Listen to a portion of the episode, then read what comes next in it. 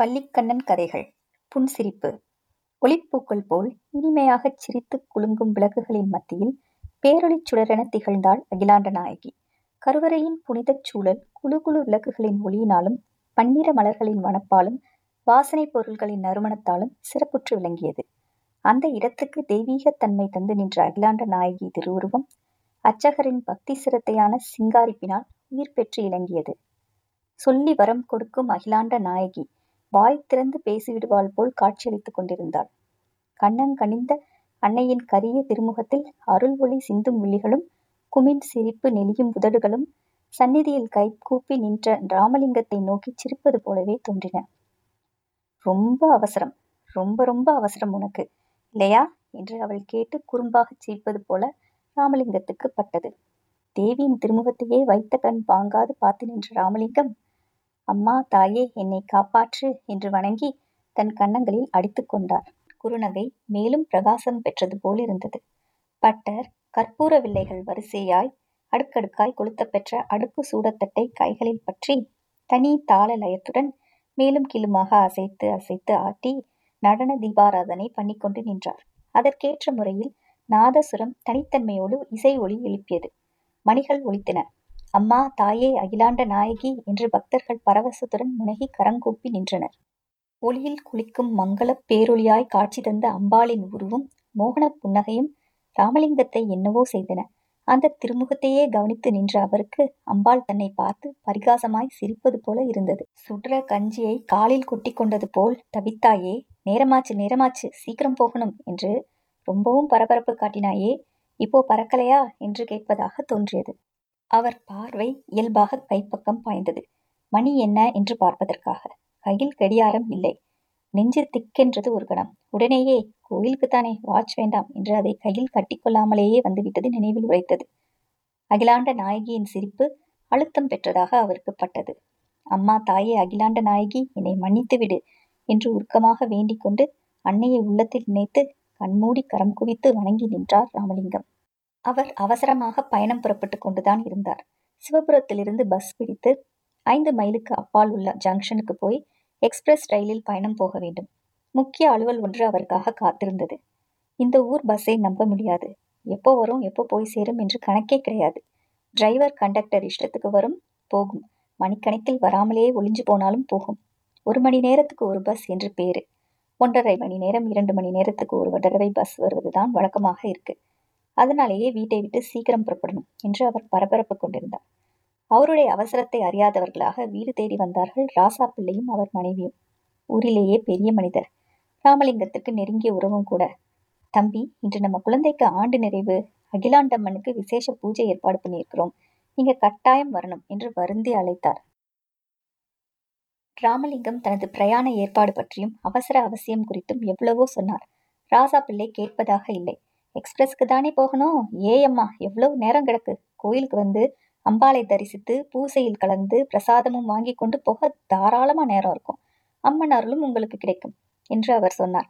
அவர் மனைவியும் வேண்டிக் கொண்டார். அவர்கள் மனசை முறிக்க ராமலிங்கம் விரும்பவில்லை. பூஜையில் கலந்து கொள்ள முடியாது, தேவியின் திருவருள் கிடைக்கிற போது கிடைக்கட்டும் என்று அடித்து பேசவும் அவர் மனம் இடம் தரவில்லை. பஸ்ஸை பிடித்து எக்ஸ்பிரஸ்க்கு போய் சேரணுமே, அதுதான் யோசனையா இருக்கு என்று இழுத்தார் ராமலிங்கம். கவலைப்படாதீங்க, எல்லாத்தையும் அகிலாண்ட நாயகி கவனித்துக் கொள்வார் என்று தைரியம் மூட்டினார் ராசா பிள்ளை. எப்படி தட்டி கழிக்க முடியும், பூஜை சீக்கிரமே நடந்துவிடும் என்று ராசா பிள்ளை உறுதி கூறிய போதிலும் கோயிலில் நேரம் இழுத்து கொண்டே போயிற்று. மெது மெதுவாகத்தான் காரியங்கள் நட நடைபெற்றன. அம்பாளுக்கு திருமுழுக்கு செய்து திருக்காப்பிட்டு அலங்காரம் பண்ணி முடிப்பதற்கே வெகு நேரம் ஆகிவிட்டது. திரை விலகியதும் ஒளிரும் விளக்குகளின் ஒளிச் வெளிச்சத்தில் அம்மனின் திருவுருவம் உயிர் பெற்று சிரித்து நிற்கும் திவ்ய மங்கள சொரூபமாக திகழ்ந்தது. அத்திருக்காட்சியில் ராமலிங்கம் பக்தி பரவசரானார். தனது பரபரப்பையும் பிரச்சனைகளையும் மறந்தார். இந்த தரிசனத்திற்காக எத்தனை நேரம் வேண்டுமானாலும் காத்திருக்கலாம் என்று அவருக்கு தோன்றியது. தீபாராதனை முடித்து விபூதி குங்குமம் பெற்றுக்கொண்டதும், அப்ப நான் வரட்டுமா என்று ராமலிங்கம் ராசா பிள்ளையிடம் கேட்டார். நல்லா இருக்குதே நியாயம், இத்தனை நேரம் இருந்து போட்டு பூஜை பிரசாதம் பெற்றுக்கொள்ளாமல் போவதாவது. இருங்க இருங்க, இதோ ஆச்சுது என்றார் மற்றவர். அங்கேயே வசதியான ஒரு இடத்தில் இலைகள் பரப்பி பிரசாதம் விநியோகித்தார்கள். வெண்பொங்கல், புளியோதரை, சர்க்கரை பொங்கல் ராமலிங்கம் இலையில் தாராளமாகவே பரிமாறப்பட்டன. இதே போதும், இனிமேல் சாப்பாடு தேவையில்லை, வீட்டுக்கு போய் உடனே கிளம்ப வேண்டியதுதான் என்று அவர் எண்ணிக்கொண்டார். மற்றவர்களிடம் விடை பெற்று கொண்டு அகிலாண்ட நாயகியின் திருவுருவ திருவுருவத்தை அவர் திரும்பி பார்த்தபோது மீண்டும் அந்த புன்னகை அவரை வசீகரித்தது. குறும்புத்தனமும் பரிவும் பிரியமும் கலந்த ஒரு மோகன புன்னகை. எதிரே நின்று முகம் பார்த்து அன்னை சிரிப்பது போலவே தோன்றியது. ராமலிங்கத்தின் உள்ளத்தில் ஒரு சிலிர்ப்பு ஏற்பட்டது. ஒரு நிறைவு புகழ்ந்தது. அம் அம்மனையே பார்த்தபடி நின்றார். சிறிது நேரம் சென்றதும் திடுக்கிட்டவராய் தன்னை சுதாரித்து கொண்டு, அம்மா அகிலாண்ட நாயகி, நீதான் எனக்கு துணை, அம்மா என்னை கைவிட்டு விடாதே என்று மனமாற பிரார்த்தித்து வணங்கினார். பிறகு திரும்பி திரும்பி அன்னையின் அருள் முகத்தை பார்த்தபடி நடந்தார். ராமலிங்கம் பஸ் நிற்குமிடம் சேர்ந்தபோது, ஜங்ஷன் போற பஸ் இப்பத்தான் செத்த முந்திதான் போச்சு என்று தகவல் கிடைத்தது. அடுத்த பஸ் இன்னும் கொஞ்ச நேரத்துல வந்துடும் என்ற ஆறுதல் மொழியும் கிடைத்தது. இன்னும் கொஞ்ச நேரம் என்பது அந்த ஊர் பஸ்களை பொறுத்தவரை ஒவ்வொரு நாள் ஒவ்வொரு நேரத்தில் வெவ்வேறு கால அளவாக அமையும். ராமலிங்கம் காத்திருந்த வேளையில் ஒன்றரை மணி நேரத்திற்கும் அதிகமாக ஆயிற்று. என்ன செய்வது, போய்த்தானே தீர வேண்டும் என்று முணுமுணுத்து கொண்டார் அவர். பஸ் வந்தது. அவசரம் அவசரமாக பிரயாணிகள் ஏறி இடம் பிடித்தார்கள். அவர்கள் பொறுமையை மேலும் சிறிது நேரம் சோதித்த பிறகு பஸ் சாவதானமாக கிளம்பியது, ஓடியது. ராமலிங்கம் அடிக்கடி கை கடிகாரத்தை பார்த்து புழுங்கிக் கொண்டிருந்தார். எக்ஸ்பிரஸை பிடிக்கும்படியா இது போய் சேர்மோ என்னமோ என்ற உதைப்பு அவரது மனசை அலைகழித்தது. ம் அவள் அருள் நடக்கிறபடியே நடக்கட்டும் என்று மனம் குறுகுறுத்தது. இடைவழியில் ஒரு பெரும் சோதனையாக லெவல் கிராசிங் கேட் அடைக்கப்பட்டு விட்டது. எப்போவோ வரவிருந்த ஏதோ ஒரு ட்ரெயினுக்காக முன்கூட்டியே கதவை அடைத்து விட்டார்கள். வழக்கமாக இச்செயலினால் பாதிக்கப்படுகின்ற பஸ் பயணிகள் வழக்கமாக புலம்புகிற குறை கூறல்களை இந்த பஸ்ஸின் பயணிகளும் புலம்பினார்கள். ராமலிங்கத்தின் மனமும் ஒத்துப்பாடியது. வெகுநேரம் என்று தோன்றிய ஒரு கால அளவுக்கு பிறகு ரயில் வண்டி கடந்து போன பின்னர் கேட் திறக்கப்பட்டது. வண்டிகள், பஸ்கள், லாரிகள் மற்றும் பலவகை வாகனங்களும் ஏற்படுத்திய நெரிசலில் பஸ் மிக மெதுவாகத்தான் முன்னேற முடிந்தது. ராமலிங்கம் ஜங்ஷன் ஸ்டேஷனை அடைந்தபோது எக்ஸ்பிரஸ் ரயில் புறப்பட்டு சென்று ஐந்து நிமிஷங்கள் ஆகியிருந்தன. ஏமாற்றம் அவரை குழப்பத்தில் ஆழ்த்தியது. என்ன செய்வது, இனி என்ன செய்யலாம் என்று குழம்பியபடி நின்றார் அவர். சார் வரீங்களா? ஒரே ஒரு சீட் இருக்கு, அருமையான வண்டி, நல்ல பிளஷர் கார். ரயில் கட்டணத்துக்கு மேலே ஒரு ரூபாய் கொடுத்தா போதும், ஜம்முன்னு உட்கார்ந்து எக்ஸ்பிரஸை விட வேகமாய் சீக்கிரமே நகர் போய் சேர்ந்துடலாம். அவர் அருகில் வந்து இதை சொன்னவனின் குரல் அவரது ஆசையை தூண்டியது. சிறிது தயங்கினார். பிறகு துணிந்து விட்டார். அந்த ஆள் காட்டிய காரில் ஏறி அமர்ந்தார். காரினுள் சௌகரியமாக அமர்ந்து கார் புறப்பட்டு வேகமாக ஓடவும் நிம்மதியாக பெருமூச்சு விட்டார். அகிலாண்ட நாயகி, எல்லாம் உன் கிருபை என்று அவர் மனம் பேசியது. அப்போதும் குறும்பும் பரிவும் அருளும் கலந்த புன்னகையோடு அவரையே பார்த்த அன்னையின் திருமுகம் அவர் உள்ளத்தில் பளீரென்று நிழலிட்டு மறைந்தது.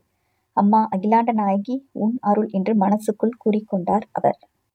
ராமலிங்கம் இப்படி ஆத்ம பூர்வமாக அடிக்கடி எண்ணிக்கொள்ள வேண்டிய அவசியம் அந்த பிரயாண முடிவிலேயே நேரிட்டது. அந்த கார் அடைய வேண்டிய நகரை உரிய காலத்தில் அடைந்தது. அதில் வந்த பயணிகளுக்கு ஒரு பரபரப்பான செய்தி அங்கே காத்திருந்தது.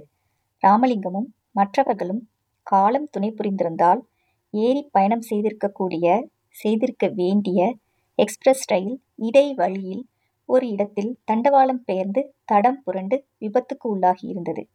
எஞ்சினும் அதை அடுத்த இரண்டு பெட்டிகளும் கவிழ்ந்து விழுந்து விட்டன. பல பேர் செத்து போனார்கள். ஏகப்பட்ட பேருக்கு பலத்த அடி காயம். இதை கேட்ட ராமலிங்கத்தின் உள்ளத்தில் இனம் புரியாத உணர்ச்சி ஒன்று பொங்கி பிரவாகித்தது. அதில் ஆனந்தமும், அம்மா நான் பிழைத்தது பெரிய அதிர்ஷ்டம்தான் என்ற நிம்மதியும் கலந்திருந்தன. இதற்கெல்லாம் மேலாக தேவியின் திருவருள்தான் நம்மை காப்பாற்றி இருக்கிறது என்ற பரவசமும் இணைந்து ஒலித்தது. அன்னையின் குறும்புத்தனமும் பாசமும் பிரிவும் நிறைந்த புன்னகை இப்போவும் அவர் கண்முன்னே களிநடம் புரிவது போன்ற உணர்வு அவருக்கு ஏற்பட்டது. அம்மா அகிலாண்ட நாயகி வேறு எதுவும் கூற முடியாத உணர்ச்சி தழுதழுப்புடன் அந்த இடத்திலேயே கரம் குவித்து வணங்கினார் ராமலிங்கம்.